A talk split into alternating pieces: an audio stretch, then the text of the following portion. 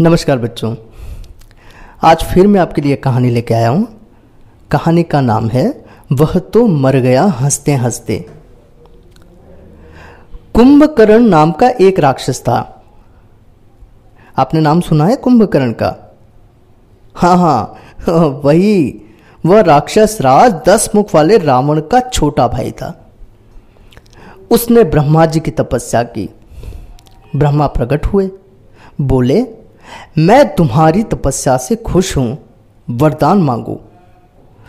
कुंभकर्ण को मांगना था छह माह जागू, एक दिन सोऊँगा। मांग लिया उल्टा, छह माह सोऊं, एक दिन जागूं। उस राक्षस से दुनिया परेशान थी। इसलिए शायद ब्रह्मा ने उसे झटका लगाया। उसकी मति मारी गई और ब्रह्मा ने कहा, ऐसा ही हो तथा अस्तु कुंभकर्ण पहाड़ जैसा ऊँचा पूरा था। उसकी बड़ी गुफा जैसे नाक कान।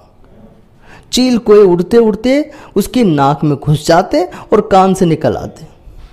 उसका भोजन भी विचित्र था। जब सोकर उठता था तो 25-30 भैंसा वो नाश्ते में खाता। मटको, शराब पीता। जो भी आदमी जानवर सामने पड़ते, एक कोर में चट कर जाता। ज़मीन पर चलता तो ज़मीन हिलने लगती। उससे कौन लड़े? हिम्मत से बाहर की बात थी। जब राक्षस राज रावण और अवध के राजकुमार राम के बीच युद्ध चल रहा था, तब रावण की सेना के सेनापति एक एक करके मौत के घाट उतारे जा रहे थे। तब रावण ने अपने छोटे भाई को जगाना चाहा, क्योंकि अब वही उसकी लाज रख सकता था। कुंभकर्ण जागे तो जागे कैसे? यह एक समस्या थी। रावण ने गजशाला से एक सौ हाथी बुलवाए। उनको एक सांकल में एक साथ बांधा। एक सौ हाथी जब कुंभकर्ण पर चढ़ाए गए, तब उसने करवट बदली।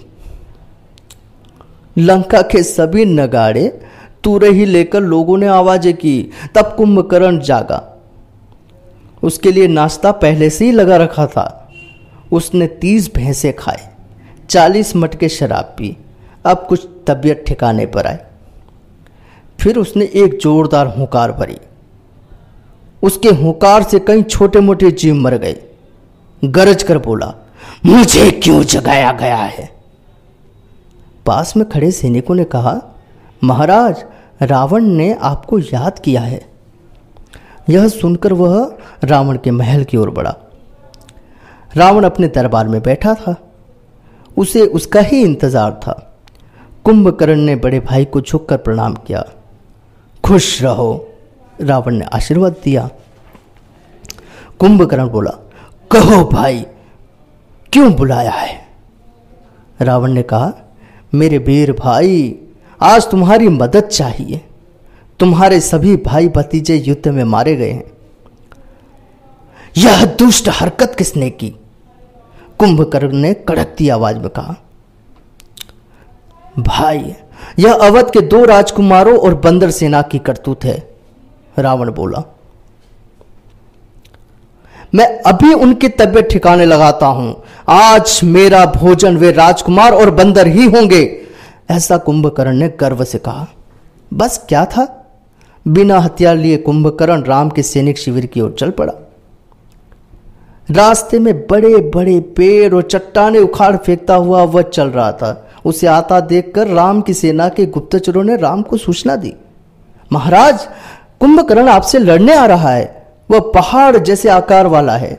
उसकी मीलों लंबी भुजाएँ हैं। उससे युद्ध करना खतरनाक है। राम साहसी थे, घबराए नहीं। उन्होंने वानर सेना बुलाई, सबको हाल बताया। कुंभकर्ण की हमारी सेना पर चढ़ाई होने वाली है। लड़ने के लिए तैयार हो जाओ। राम लड़ने की तैयारी कर ही रहे थे, तभी कुंभकर्ण शिविर में आ पहुँचा। उसने राम को युद्ध के लिए ललकारा। राम लक्ष्मण अपने धनुष लेकर तैयार हो गए। वानर भी बड़ी बड़ी चट्टाने और पेड़ उखाड़कर लड़ने को तैयार हो गए। वानरों ने चट्टानों और पेड़ों की उस पर भारी राक्षस पर बरसात सी कर दी। पर उस पर उसका कोई असर नहीं था। राम और लक्ष्मण के तीर उस पर बरस रहे थे। उसे ऐसे लग रहा था जैसे कोई ऑल पिन फेंक रहा हो। अब उसने बंदरों को उठा उठाकर मुँह में डालना शुरू किया। आधी सेना सीधे मुँह के अंदर। अंदर पहुंचकर वानर फिर से कभी कान से तो कभी नाक से बाहर आ जाते। तीन दिन तक युद्ध चलता रहा, किस, किसी की भी हार जीत नहीं हो पा रही थी। जैसे ही कुंभकर्ण बंदरों को मुँह में डालता, बंदर कभी कान से तो कभी नाक से बाहर आ जाते। यह खेल चलता रहा चलता रहा। तभी एक बूढ़े बंदर ने जुगत बताई। कुंभकर्ण को मारना कठिन है। ऐसा करो। अब बड़ी बड़ी चट्टाने लेकर ही उसके मुँह के अंदर जाना। और नाक के छेदों के पास उन्हें रखकर बाहर आ जाना। धीरे धीरे कुछ बंदर कुंभकर्ण की पीठ की तरफ़ से लद जाएँ और उसे गुदगुदी करें। वह हंसेगा तो मुँह खोलेगा। और हम चट्टानों के ढेर से उसकी नाक, कान और मुँह को भर देंगे। बंदरों ने वैसा ही किया। सभी ने बड़ी बड़ी चट्टाने संभाल ली। जैसे ही वह अपने हाथ में किसी बंदर को उठाकर मुँह में डाले, बंदर चट्टान लिए मुँह के अंदर और चट्टान छोड़कर फिर कान या नाक के छेदों से बाहर आ जाते। पीठ के पीछे से कुछ बंदर उसे गुदगुदी करने लगते। वो ठहाका मारकर हंसने लगता। इधर बंदरों ने अपना काम जारी रखा और बड़ी बड़ी चट्टानों से मुँह, नाक, कान के छेद रूंध दिए। फिर गुदगुदाना शुरू किया। कुंभकर्ण हँसते हँसते ज़मीन पे लोटपोट हो गया। उसे सांस लेने में भी आफत हो गई। बंदरों ने गुदगुदी जारी रखी। वह ज़मीन पर गिर पड़ा। फिर भी बाकी बंदरों ने अपना काम जारी रखा। उसका दम घुट रहा था। कुंभकर्ण पस्त हो गया। तब भी बंदरों ने गुदगुदी जारी रखी। कुंभकर्ण ने हँसते हँसते दम तोड़ दिया। सभी जयकार करते हुए शिविर में लौट आए। तो बच्चों, कैसी लगी आपको कहानी?